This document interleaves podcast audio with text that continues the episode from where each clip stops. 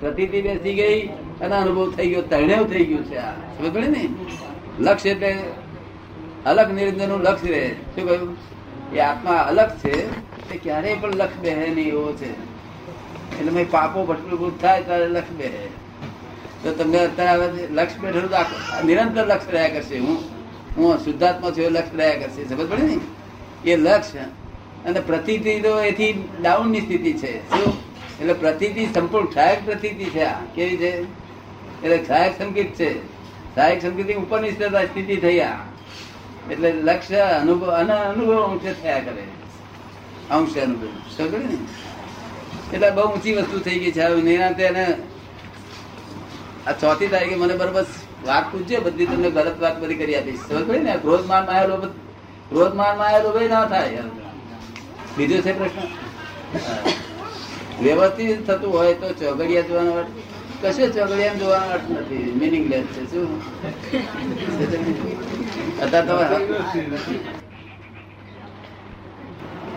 લલિતભાઈ છે? લલિતચંદ્ર, લલિતચંદ્ર કોણ છે? કોઈએ કશું કદી બગાડ્યું ના હોય, છતાં કેટલાય તત્વો આપણી વિરુદ્ધ જતા હોય, તેવી પરિસ્થિતિમાં આપણે શું કરવું? કયા તત્વ? ગુંડા તત્વ ની વાત કરો છો? સગા સંબંધીઓ છે. સગા સંબંધીઓ. હા, એ તો સગા સંબંધીઓ તો ઋણ આપવા જ આવેલા હતા ને. સગા સંબંધી ગુંડા તત્વ નથી ને? એ ખરા. એ ખરું. ગુંડા તત્વ શાના માટે તમને ભેગા થાય છે? આમ થાય એકલા હોય એટલે કે એકલા માણસ માં ભલા માણસ માં લૂંટવા માટે, હેરાન કરવા માટે. એકલા માણસ ને ભલા માણસ ને લૂંટવા માટે, હેરાન કરવા માટે. હા, પણ તે તો એવો કાયદો નથી કે ભલા માણસ લૂંટે. જગતમાં એવો કોઈ પણ કાયદો નથી કે નામ દે કોઈ. શું કહ્યું? અને જે નામ દે છે એ તમારા ગુનાનું ફળ છે. શું છે? કોઈ પણ નામ દેશે તો તમારા ગુનાનું ફળ છે, એ ડિસાઇડ છે. નામ દઈ શકે એવું નથી આ જગતમાં. ભગવાન પણ નામ ના દઈ શકે. તમે જો તમારો ગુનો નથી, તમારું કોઈ નામ દેનાર નથી, તમારા ગુનાનું ફળ છે જે દઈ શકે. હવે શું કરું? તમારે ગુનાનું ફળ ભોગવવા છે કે નહીં ભોગવવા? પાપની સજા તો ભોગવવી જ જોઈએ ને. પાપની સજા તો ભોગવવી જ જોઈએ ને. હા, એ ભોગવો તો સંભાવે ભોગવવો જોઈએ. હવે શું કહ્યું? મેં સંભાવે નિકાલ કરવાનું કહ્યું છે ને કાલે. શું કહ્યું છે? સંભાવે નિકાલ કરવો. એટલું તમારે નક્કી રાખવાનું મનમાં. ગુંડો હમણાં લૂંટવા આવતો હોય તો એ મનમાં જ્ઞાન આજ્ઞા હાજર થઈ જોઈએ કે દાદા એ કહ્યું સંભાવ નિકાલ કરો. મનમાં વિચાર કર્યો સંભાવ નિકાલ કરો, તેની હાથે બહાર પરિણામ બદલી જશે બધાનું. સમજ પડે ને? પણ એવું પાપ કઈ જોવાતું નથી. એવું કઈ કે પાપ લીઠામાં નથી. કેમ શું? એવું પાપ કઈ જોવામાં આવ્યું નથી. એવું પાપ કર્યા હોય એવું જોવામાં નથી આવ્યું. શું જોવામાં? પોતે પાપ કર્યા છે એવું કશું દેખાયું નથી એમ કે છે. તમે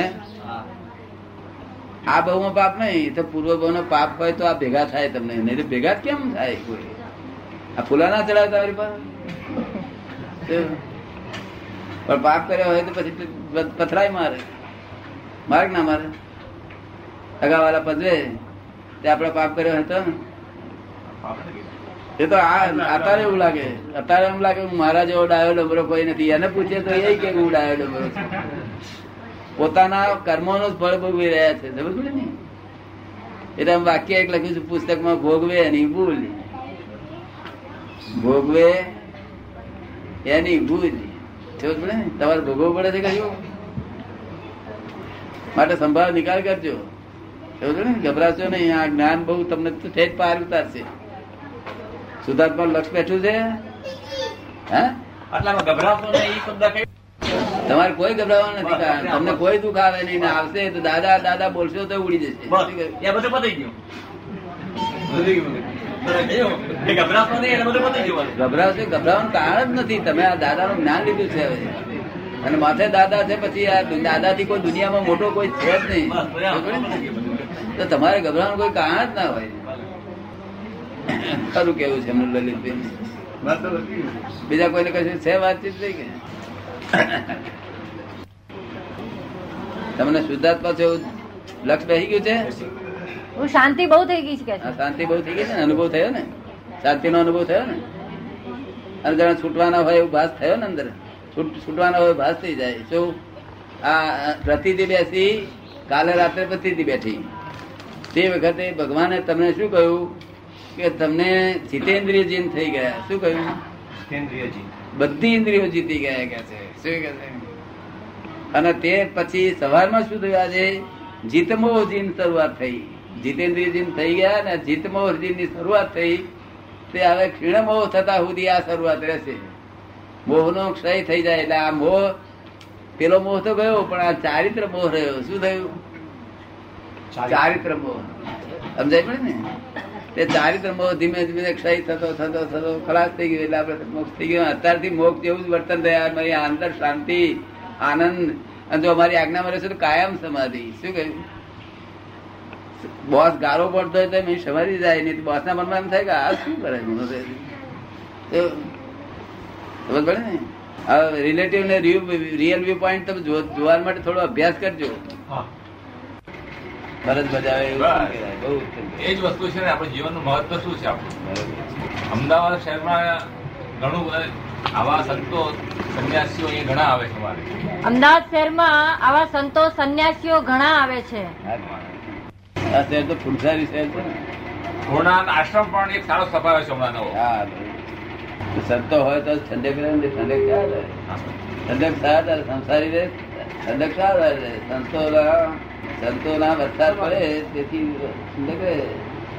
તમને વાળી રૂપિયા વરસાદ પડે ઠંડક થાય. વાતચીત સત્સંગને પૂછવે પૂછાય બધું ખુલાસા થાય. સંતોના સાનિધ્યમાં કોઈ પ્રશ્ન ઉભા થાય જ નહીં, આપોઆપ એનો ઉકેલ આવી જાય. સંતોના સાનિધ્યમાં પ્રશ્નો ઉભા થાય જ નહીં, આપોઆપ ઉકેલ આવી જાય. બરોબર, આપોઆપ એનો પ્રશ્નનો જવાબ મળી જાય. મળી જાય. લખ્યું છે ને, વિન પ્રશ્ને વિન પ્રશ્ને હૈયા ઠરતા નૈણા નહીં સવાલી રે. શું કહે છે?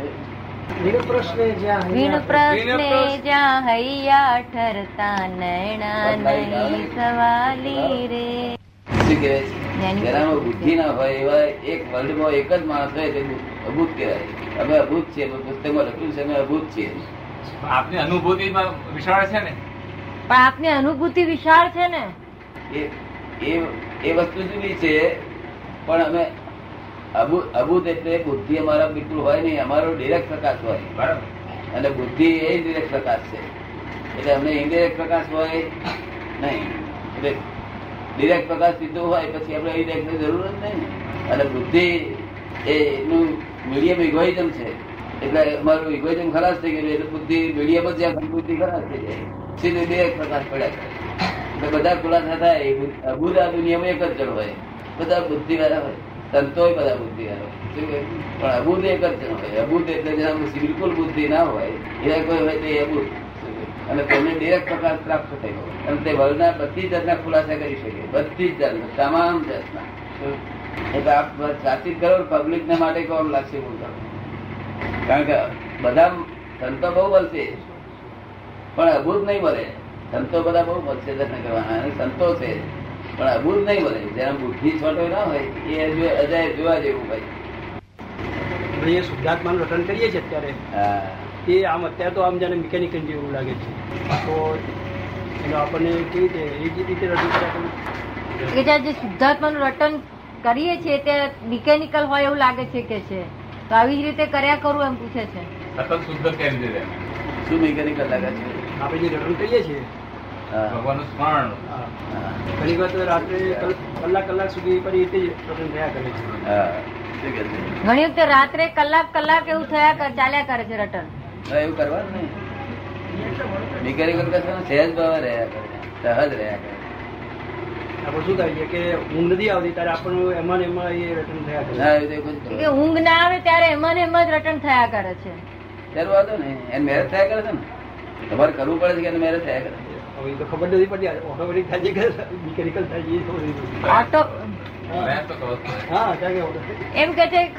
પડતી કે ઓટોમેટિક થાય છે કે એની મિકેનિકલ થાય છે. તમને શું નુકસાન? ઓટોમેટિક સહજ થાય છે.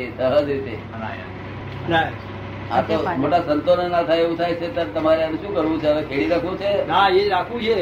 એનાથી વધારે આગળ વધવું છે. એ જ રાખવું છે. એનાથી આગળ વધારે વધવું છે. આગળ વધારે ધીમે ધીમે આવશે. ક્યારેક જ્ઞાન લીધું છે? મેં ગયા જૂન મહિનામાં લીધું. જૂન મહિનામાં લીધું. જૂન મહિનામાં આપણે જૂન મહિનામાં આવ્યા હતા ત્યારે રમેશબેન ત્યાં આવો ધીમે ધીમે વધશે. સત્સંગમાં લાભ જેમ જેમ પરિચય બરો ને તેમ બધું બની જાય. એવું છે ને સુતાત્મા લક્ષ બધું રહેશે ને આજ્ઞા પગના ફળાય છે ને બધું એની મેરેજ થયા કરે છે ભાઈ. બહુ સારું કહેવાય ને. બીજી કઈ પૂછવું છે?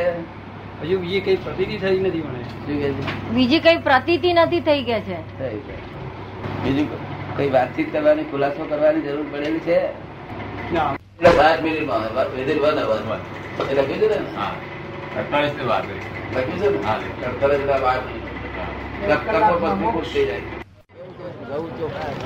પાકરા બે ભેગા હોય ને જુદું પાડી શકાય. લીધું છે